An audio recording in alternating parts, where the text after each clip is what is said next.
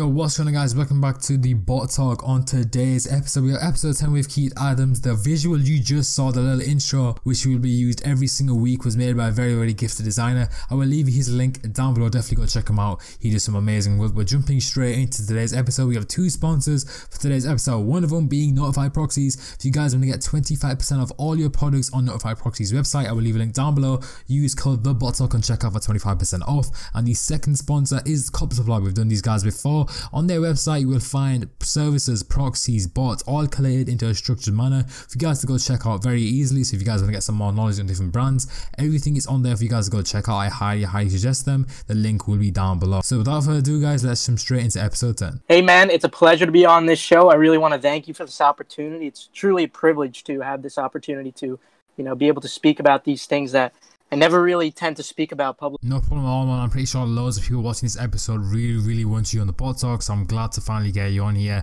But jumping straight into the first question that we ask all our guests on the show, how did you get into reselling? Right, so fantastic question. It all started back in middle school. I was 13 years old. This was around 2013. And I used to wear these D roses. They had holes in them. Didn't think much of it until I got to middle school, met some new people you know, they started making jokes here and there. It wasn't essentially a big deal at first, but after a while, you know, you begin to get jealous of all these other kids around you wearing LeBron 11s, LeBron 10s. Those were like the big basketball shoes back then. Then um, Jordan retros, you know, those were huge. Roshe runs too. I've always wanted something like that, but um, I couldn't afford it back then. So what I decided to do because I wasn't legally allowed to work at 13 years old, what we would do is sell candy out of my locker. And all the kids used to come to my locker, and I used to resell the candy that I would buy in bulk from Stop and Shop or Walmart. And it, eventually got so big that, you know, every single in between each period, there were always kids coming. And sometimes there'd be as much as like, you know, 20 to $30 profit a day, which was a huge amount. Um, and eventually it added up. I was able to buy my first pair of shoes from a guy on Instagram. They were Bred 11s some of my OG subscribers know this story. I sent the $200 to him, waited a month or so, never got anything back, unfortunately. So, yeah, essentially, that was my first experience getting scammed. $200 might not seem like a lot of money to most people, but certainly in my position back then, you know, that was that was my everything. You know, I got detentions for being late to classes from selling the candy, all that. So it really hurt me, but more importantly, you know, I felt stupid from it. But after that, I finally worked up enough money to go to a Sole Exchange event where I purchased some sneakers there. Now, once I purchased the sneakers there, I came back with them, and kids in my school wanted to buy them. Uh, for for some reason, you know, they were willing to pay over market value, and I realized, okay, you know what, maybe I could make a few bucks off of this. After that, you know, I realized this is easy money. I suppose I should probably do some more research uh, within this and after that, I decided to go to some first come first serve events at my local mall. I made around like forty dollars off Concord Eleven lows. That was in 2014 or so. And obviously, I could have got way more if I held them, but you know, it's just small money you're making. Started learning more about um, using online software later on. I first got a Chrome extension.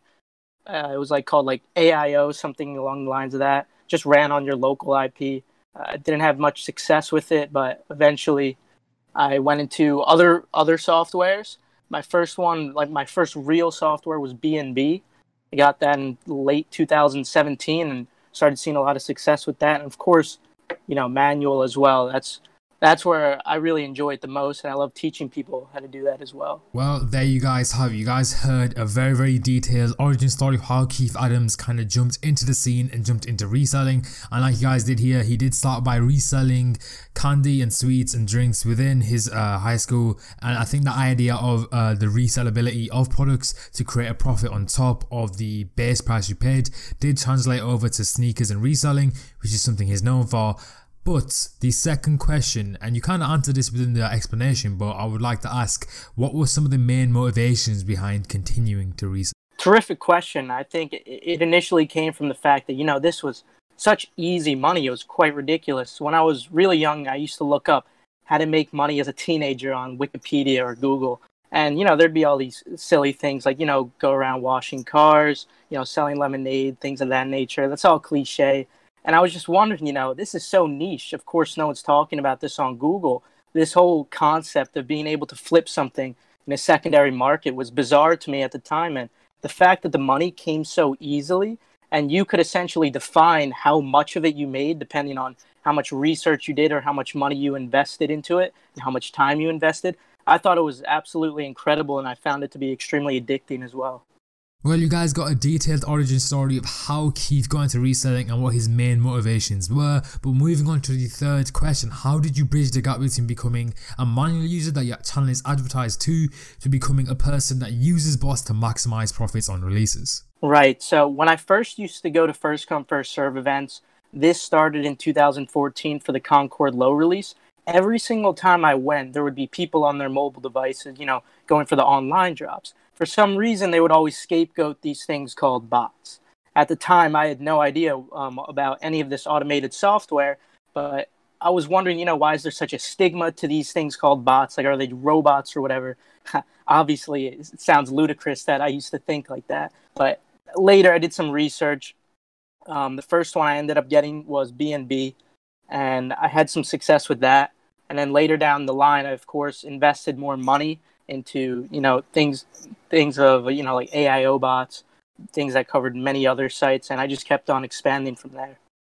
Yeah, adding to your point that you just said, I do feel like people that were around in that time period, that were botting in that time period, obviously a couple of years back, I feel like those people did go towards those bots just because of the fact that those were the first ever bots to ever have public advertising on a large scale and obviously have success on a large scale. So people were drawn to those bots. But moving on to the next question How did you go from a person that resells and maximizes profits on hyped releases to creating a YouTube channel to create guides for manual users?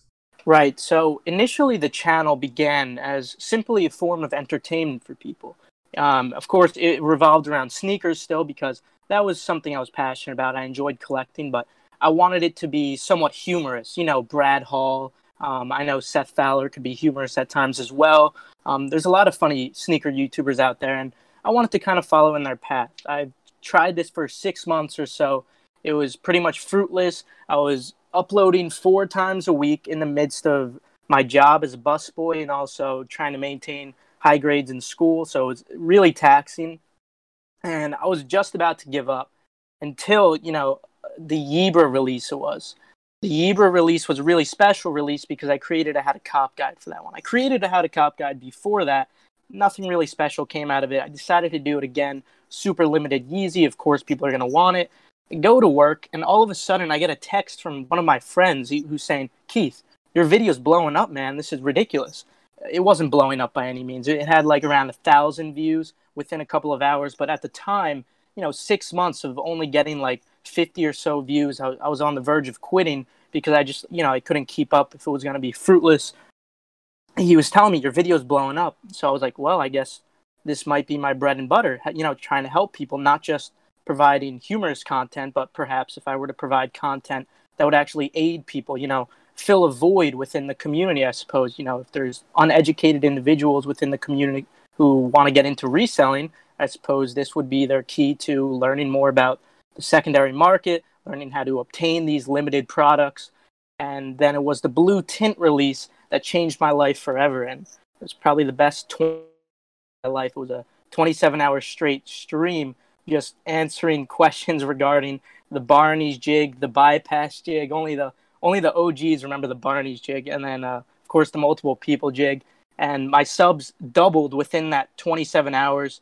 I knew that was going to be my bread and butter, and I just wanted to stick with it and you know continue to help people. One thing that I definitely do see with YouTubers is that the main catalyst for motivation and a strive, so to say, to continue to do these videos is the bang point. And the bang point for anyone that's wondering that doesn't do YouTube or hasn't done YouTube before is that one video that gains a lot of views, a lot of eyes on the video that essentially ups the amount of views you get per video after that point, ups your subscribers, and kind of starts to put pieces on pieces of a name brand for yourself so people actually know who you are. And I definitely think that is one of the things that contributes to most YouTubers being successful and continuing to make videos. Now, moving on to the next question, what was your mindset going into creating this YouTube channel? Great question. So before I began, I did a lot of preparation before I made my very first video. I thought it was like a massive deal to make it, you know, a perfect video. So I ended up studying the YouTube algorithm. I watched loads of videos, did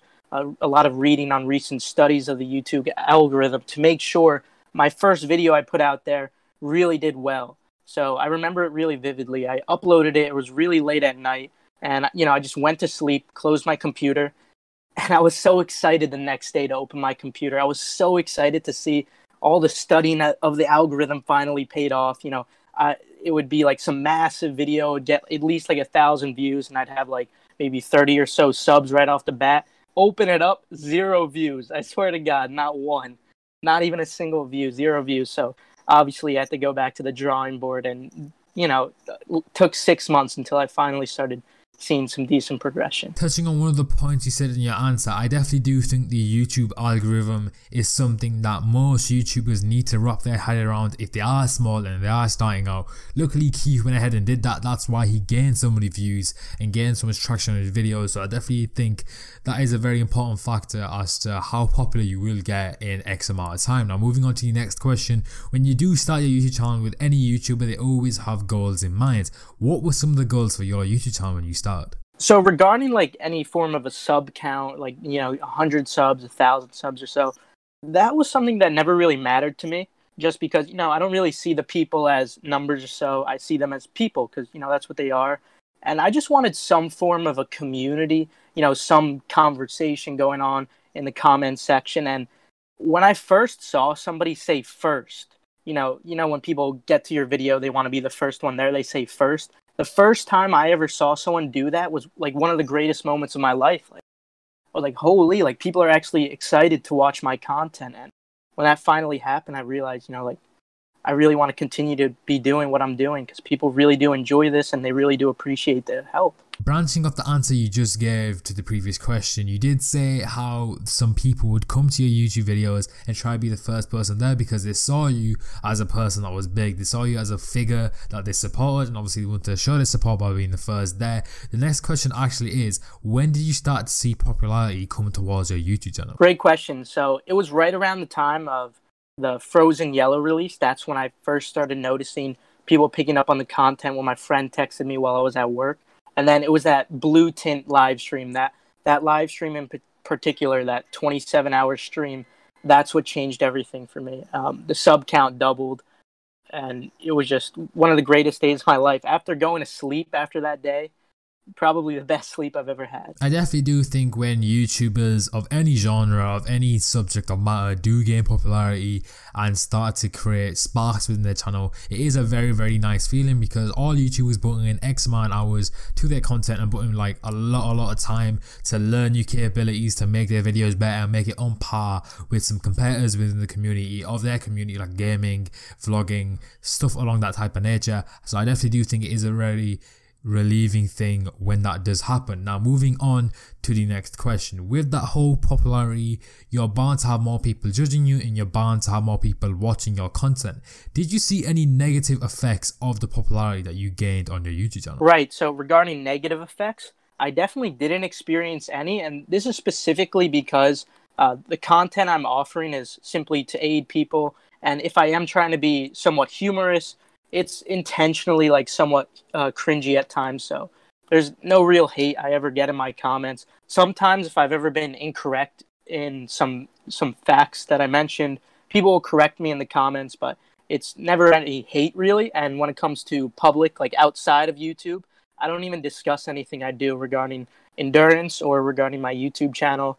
Um, at my old high school, at my job, at the college I'm at now, uh, nobody knows anything of my work. Yeah, something that I do see within the community, and something that we did actually touch upon in a previous episode, is kind of masking your online life from your real life, or even to say in a more positive way, just separating them both and having those two separate by all means, people can go on and do that. There's nothing bad against that. Some people prefer to merge the two just so it's more comfortable with them. But I guess it's one of those things where it comes down to opinion and it comes down to how comfortable people are with merging those and obviously the side effects of doing that. But flipping the coin, which is a phrase we like to say on the show, what were the positive effects of gaining the popularity to your YouTube channel? So, regarding positive effects outside of the YouTube channel itself, again, I didn't really experience any just because I don't um, discuss any of what I do outside. And of course, that's intentional. It's simply because I don't uh, really want people to think of me differently if I were to, you know, be in a successful position. Um, they were to hypothetically assume I have money, even though I really don't. I'm not doing so great. But if they were to hypothetically assume I had money because of this big following or just the popularity, I feel like there's some fake people out there who would change up, and I'd really like to try and avoid that. So that's why I try to keep it on the down low. But of, of course, regarding online, you know, within this community, the positive effects are amazing. You know, it's what I wake up for every day. It's when I go to check the Twitter replies or even the comment section. There's always people, you know, having a great conversation down there, mentioning some things that make me laugh or so, especially within endurance. You know, that chat, I'm in the chat like pretty much the entire day. It's really what makes my day. And I would have never met any of these fantastic people if it wasn't because of that popularity. So I've met some a ton of friends really through this process, which I'm really grateful for. Well, it's very nice to hear that there are some positive effects of having all this popularity whilst there being some negative. The positive do seem to be the most dominant factors here. You have some friends, you have connections, you have support from your YouTube subscribers. But moving on to the next question Is there anything you wish you did differently? Nothing in particular, only because I'm one who believes that everything happens for a reason. Even some poor uploads I've made, even some bad edits I've made. I really do feel like everything does happen for a reason, and you know, everything's a learning experience. The only one thing that I think maybe I would have changed, but you know, in the long term, it kind of did benefit me. I probably should have never attempted to do daily uploads. I did that for a long period of time, and it really did kill my immune system. And uh, you know, just trying to constantly upload after work and trying to keep up with schoolwork and that's all I'm thinking about. Just work, work, work. You know, there were long periods of times where you know I didn't see any friends at all. Didn't go to the gym a lot like I used to. So I probably would have wanted to avoid that because PewDiePie actually mentioned in a video of his regarding YouTube burnout and just entrepreneurship burnout in general. And I will admit that I was certainly burning. You know, I was definitely burning, and now owning a group. You know, the workload when it comes to this is much greater than daily uploads in my opinion. But uh, yeah, I'm definitely burning right now, but I'm I'm never gonna burn out. I'm gonna have to die before I burn out. Yeah, I definitely do think people do work towards having that continuous motivation and continuous worth ethic towards their work, and it does reflect on their work. As you guys can see, Keith Adams is a very, very successful individual with his group and his YouTube channel, so it has translated over very well. And touching on the point of burnout, we have actually spoke about this on the show before. Butterboy Nova, who is also a YouTuber within the scene, did speak about finding the right balance to make sure he doesn't burn out when he's working, to make sure he has the perfect work efficiency that reflects on his work. So I feel like that is definitely something people should strive to find. And once they find it, continuously do it. Moving on to the next question. Before you start your YouTube channel, what were some of the preconceptions you had that were completely wrong? One thing that was completely wrong that I, I wish I knew beforehand, but I was too afraid to finally experiment with it. I was afraid that if I didn't upload for too many um, days at a time, you know, a long duration of time, that the algorithm would completely forget about me it would you know throw me away and the next upload i made a week later hypothetically if i went on vacation it would get you know one tenth of the views and i'd never be able to get back to where i was. Of course now i know that that's not true but back when i didn't know this and i was afraid of you know the algorithm forgetting about me and losing my entire community that i have because you know people aren't getting the recommendations or the notifications things like that there were times where you know i've had the flu multiple times i've had strep throat but nothing compares to bronchitis. And because of my weak immune system now, I've had it like four times or so within the past several years, in comparison to two times within the the past years before 2017, which is really ridiculous and it's certainly not healthy at all. And I remember trying to force myself to make uploads and trying to force myself to not cough while I was trying to make the uploads, and it was extremely painful especially if you have bronchitis for prolonged periods of times. When you cough, it feels like someone's stabbing you in the back. It's pretty bad, but obviously I didn't want to lose everything I've worked, you know, many, many months for, later on, many, many years for. I don't want to take any of those risks. So, you know, I'd be editing the videos and I'd be hearing myself cough for 60% of the video. And when I would hear myself cough, it would it would make me cough as well while I was editing. It was just a terrible experience trying to um, make those uploads while I was really sick but I also did feel I kind of owed it to my subscribers. It wasn't just about the algorithm. I always did feel like, you know, there was a release coming up. I always felt like I owed it to them to, you know, give them the required info they needed. Um, of course, it's never about the ad revenue, especially because it's so minuscule.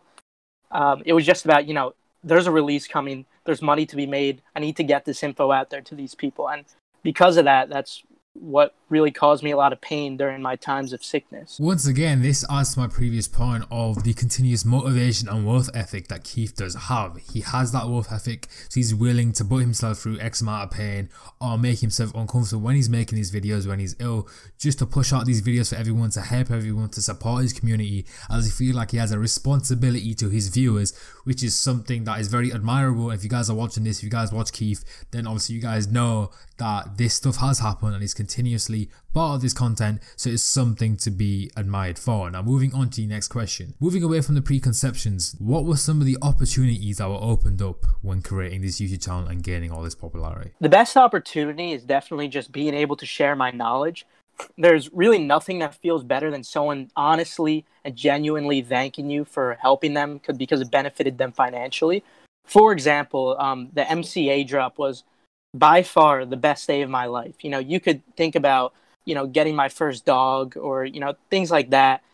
The MCA drop was certainly the best day of my entire life um, because we were prepared for that within my uh, server. We did constant iTools group buys after we received the info that this was going to be occurring um, a week in advance or so. And when it finally happened, when everyone finally saw that spoofing did indeed work, and you know hundreds of people. It was a mass amount. It was more success, ironically, than any other drop before, despite it being the most profitable drop. And the mass amount of messages I received about you know people saying like you know this is just one drop of many, but this was you know it's two thousand dollars profit, like changing lives. It's a surreal feeling that you're responsible for things like that. And of course, I have a fantastic team too. Who, uh, of course, I wouldn't be able to do without it. Um, the guy who arranges the iTools group buys. I have to give a shout out to him as well because it's extremely time consuming. Um, so shout out to Rich. He's the guy who arranged the iTools group buys when I did provide the information regarding why we needed the iTools. So yeah, just the opportunity to be able to share my knowledge is it's a surreal feeling because when people thank you for things like that, it's it's incredible. Yeah, I can definitely see the more rewarding factor of creating monetary gain and satisfaction for customers that actually use your YouTube guides and are very, very successful doing it because these guys are catered towards people that are manual users and when they create all the success and they create all this happiness from actually getting the shoes and the items they want, it definitely is a rewarding thing. Now, moving on to the last questions regarding your YouTube channel. What are some of the goals for your YouTube channel going into the late section of 2019 and the beginning of 2020? If I'm being 100% honest, if I were to hypothetically not grow at all, I'd be completely okay with that. Of course, I am going to continue growing, but I just want to maintain the community I have, the fantastic supporters I have. I don't ever want to lose them. There's a lot of names I always uh, recognize in the comments. Those are the people I never want to lose, and I just want to continue uploading, continue out helping people. So I never really lose those sorts of relationships between me and you know the people within the comments section or even Twitter replies. I just want to hold on to that for the rest of my life. Well, you guys heard it here first. Those are Keith's goals for his YouTube channel. I definitely, for my personal opinion, I definitely do think those are some nice goals. And once again, it reinforces that community element that Keith does savor for his content and does savor for his videos. So if you guys are continuing to watch Keith Adams, that's where you want to be but touching on one of the things that Keith has developed throughout his career, and that is Endurance. Endurance is a group that Keith owns. The link will be down below if you guys want to check them out. But jumping into the topic regarding Endurance, where did the name Endurance come from? This is a great question. It's one I hear pretty frequently. I initially thought everyone knew the reference because of the logo, but then some people started making incorrect assumptions that I actually thought made sense. Not only did they make sense, but you know some of these incorrect assumptions they stood for something important um, you know for example some people said endurance came from the fact that you know we're never burning out you know every single drop even if there's like 20 in a row we're still going hard on every single one. And that's not what it means at all. But i do like that notion so perhaps it's best that i leave it open ended for people to understand. But for those who do understand the reference it's pretty obvious for them uh, because of the logo. I do think that is a good idea for viewers to keep in mind. If they want to go ahead and create their own definitions regarding the name that suits them best, then they can go ahead and do that. If you guys understand the reference, then that is for you to understand. But moving on to the next question What was some of the beginning motivation to creating endurance? Uh, very interesting question. So, I've known about bots for an extremely long time. Obviously, I've been in reselling for an extremely long time but I actually wasn't familiar with groups and you know sneaker Twitter in general. I've been on sneaker Twitter for you know two or three years now. I can't even remember the exact number, but I didn't know about the whole sneaker Twitter thing. Like I didn't know I was a you know somewhat large figure within it until around 2018. And when I started learning about these groups, you know, people in the comments section always suggested, "Hey Keith, you should start a group or so." And I figured, um, you know what, maybe I should. Of course, if I did start a group, uh, no way I could possibly make it only about you know manual users, despite my channel the emphasis being for people who can't afford bots. That's the whole reason I made my channel. But uh, the inspiration for the group came from the people recommending it in the comments section. I said, you know what? I suppose it is worth a try, and it, it just started off with one site list and a Shopify monitor, Adidas monitor, sneakers monitor, and a Supreme monitor, and we obviously built it up from there. Started at fourteen ninety nine or so, and the people who stuck around for it's been a year now. Of course, they're going to continue paying that price because I do uh, really do believe in rewarding loyalty. Well, it is nice to hear that your viewers did get behind you in creating this idea of endurance and creating a groups because support does actually help a group at the beginning, kind of creates those fundamentals and foundations for it to grow. Now, moving on to the next question, what were some of the early days like for endurance? So, initially, um, like I mentioned before, it was just a single site list. There weren't any guides at all until a couple of weeks into the first month. Uh, it was just a Shopify monitor um, Adidas monitors, sneakers monitors, and Supreme. Hence, hence it was only fourteen ninety nine. Extremely cheap, of course. And I don't really have a care for money as long as I'm able to provide for myself. So, all the money I had, I just threw it all back into the group, and I just wanted to, you know, get more staff, more developers, and I just I'm not stopping anytime soon. Of course, every single restock, funds are being used to constantly improve.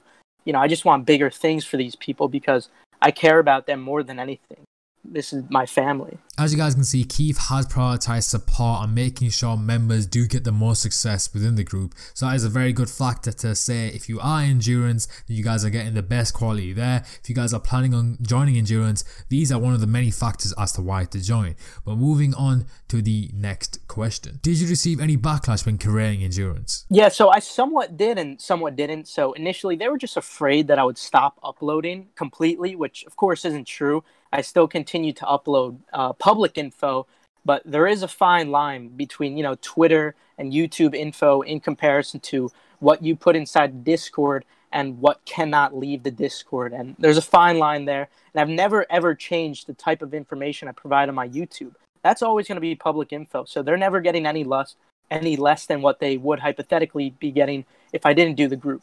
The only difference is there's information I'm providing to my server that they won't be able to receive. Uh, receive. For example, I even get scolded for opening my Kith channel too early sometimes. Now, could you imagine if I were to hypothetically tweet out a Kith link? I'd certainly lose my relationship there. So some of it's not even by choice, and the same goes for um, Nike early info. If I were to hypothetically tweet out any anything of that nature, not only would it hinder my members, but more importantly, I'd certainly lose my relationship. Yeah, I agree with your point where information within the group that's provided to members should stay within the group and in reality, if you are leaking information, you're just making it harder for yourself. On top of the fact that you are going to be banned from a group that you have been paying for and you have been supporting the owner for. So it's kind of like a pointless path. If you do want to go ahead and do that, then you will be banned. You will have no refund really because you have broken the rules and the terms of service. So it's just one of those things where it's very stupid to do and you shouldn't do it. But moving on to the next question. One thing that I did find from researching endurance and researching yourself is that endurance doesn't really have a huge social media presence. And when I say that, it's just because of the fact that groups usually have two pages. They have their normal page where they push public relations, all these type of advertisements and partnerships, and then they have their success to it. With endurance, there is literally only the success to it. Now that isn't necessarily a bad thing, but my question to you is why did you go ahead and do it like that? So a long time ago, before I even began my own group, a wise friend of mine, shout out to him, he's the owner of Restock Time, um, a monitor server. He told me the only thing that matters is success. Success is all that matters at the end of the day. And you know, you could announce on social media all the new monitors your group has is getting written, but what's the point of announcing all that if you know parameter X just screws you over at the last minute, no one cops? Or what if you monitor an incorrect endpoint? What's the point of bragging about monitors if you know there's a chance that they don't work? The only thing that matters should be success. And I also, if you ever see any of my giveaways on my Twitter, I also don't ever tell anyone that they're required to follow my account or follow um, the endurance account just because you know if people are gonna be interested in it they shouldn't be have to like they shouldn't have to be forced to follow it i feel like just for the giveaway because if they do genuinely like it they do genuinely believe in it they'll follow on their own so i never really feel the need to you know put out all this stuff that we're doing behind the scenes. It's just success. That's all that matters to me at the end of the day and i know it's all that matters to members at the end of the day. I really don't like to make promises that can't be kept. I definitely do think it is a very interesting take on how to run a group, and it is working. You are successful. There is a lot of success within the group, so there's no way I can actually fault the method you are doing. So just continue doing that, and obviously certain groups will do different methods. But at the end of the day, if all the members within the group are creating success, then that is the main goal. Now moving on to the next question. Throughout endurance and creating it, what are some of the things you have learned? So to kick this one off, my reflexes have certainly improved a ton uh, within this sort of community, there are times you only have seconds to make choices that are going to affect loads of people's lives, hundreds of people's lives financially. So reflexes have certainly improved. I used to be really indecisive when I was younger. Now it's I'm able to make decisions really rapidly. Um, another thing would be I've learned that humans only care about results generally. If a monitor were to hypothetically fail that you worked 14 hours on you explaining to people won't change anything. You explaining all the work that you put in, it's not going to change anything. What's done is done, and no one really cares how hard you worked, how much sleep you've lost over something.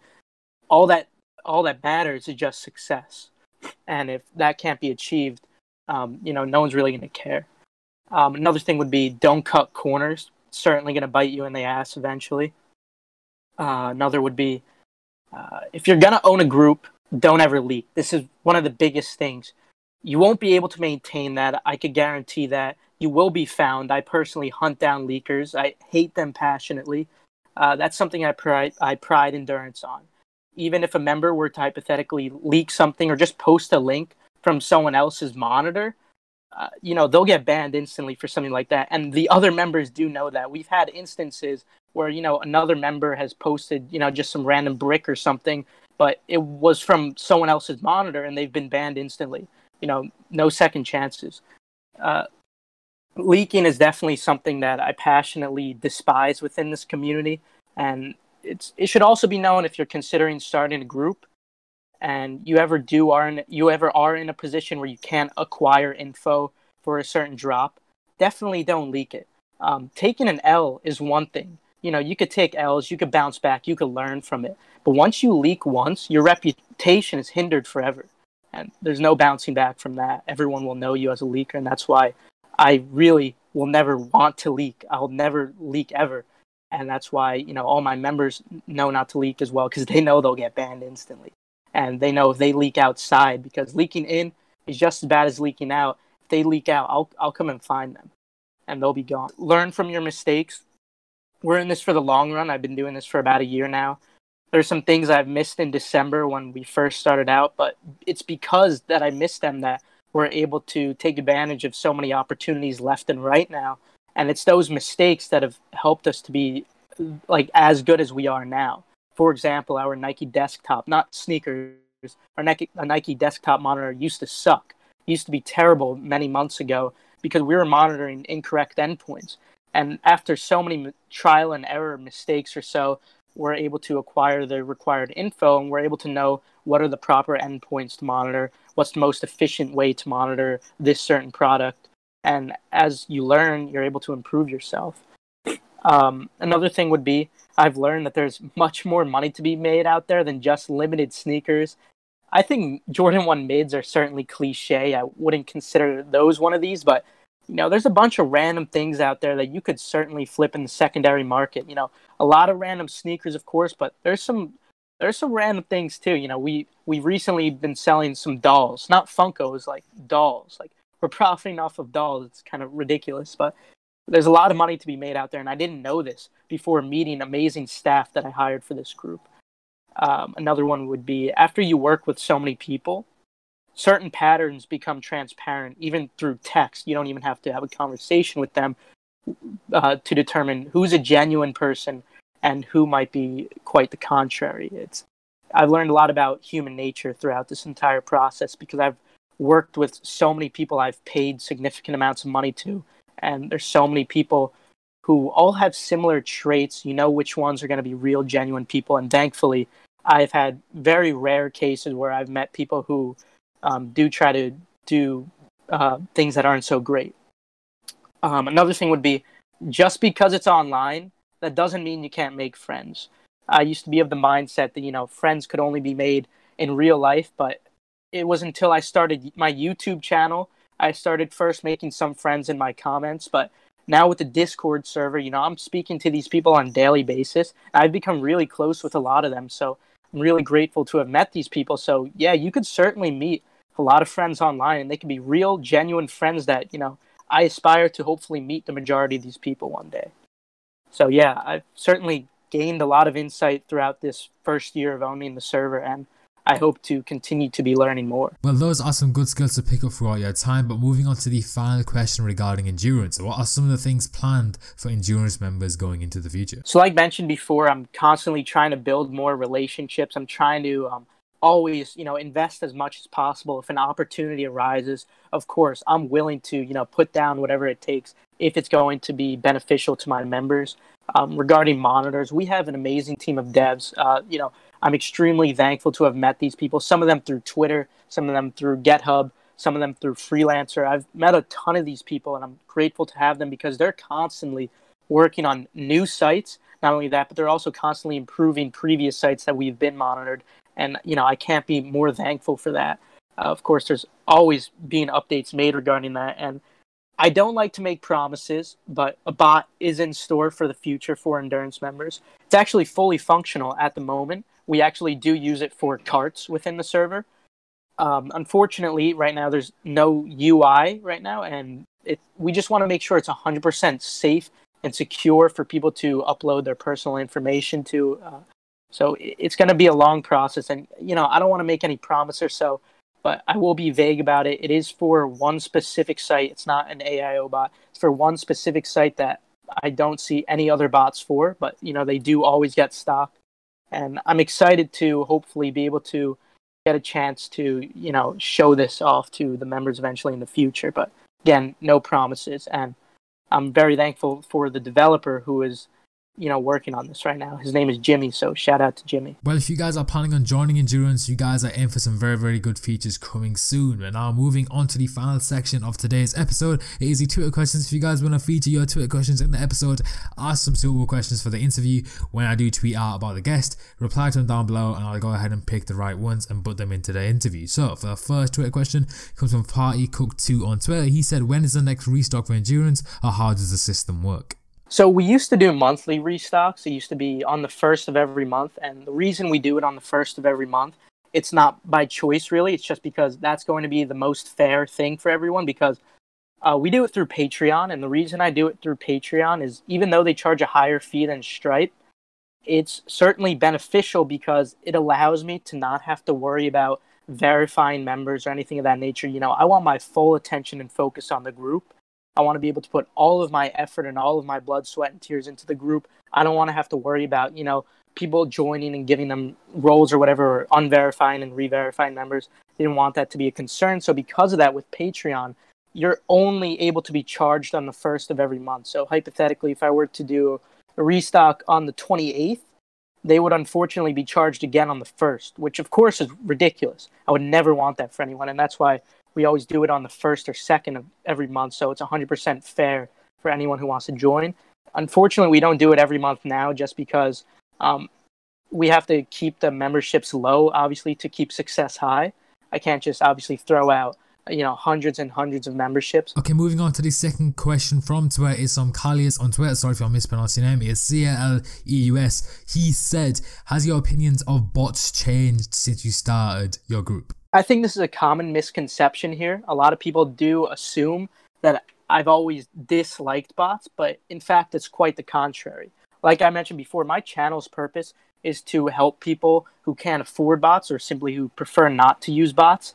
And I always like to show them it's possible to cop manually. And when I do my live streams, I only go manual just because I want to show them it is it is possible. But I've always actually disliked the stigma for bots.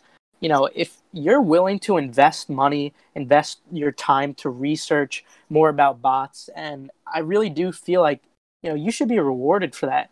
I don't care if someone cops 200 shoes and another person cops zero shoes. The person who copped 200 shoes invested time, they invested money. I've always been of the mindset that, you know, that's 100% fair, especially, you know, if you have the capitalist perspective. You know, if you're willing to work for something, you deserve the the fruitful results that derive from. Yeah, I definitely do think that whole stigma around botting from a manuals user's perspective is a bit of a pathetic argument. I feel like people should just, if they have the capital to buy all these shoes on a consistent basis and they're willing to put hours on end to sit for a shoe when they can actually just invest in botting and make it so much easier for themselves and actually make money doing it, I definitely do think they should see the other side. Well, that wraps up episode 10 of the Pot Talk. If you guys did enjoy, please go ahead and smash a like rating on any platform you're on right now. Go on and follow us if you guys haven't already. If you guys are on YouTube, go and subscribe and turn on post notifications. For the final thing, go ahead and check out Keith Adam. Link is down below. Keith Adams' personal Twitter will be there. His YouTube channel and also the Endurance Twitter. Go check them out. I'm gonna catch you guys next time. Peace out.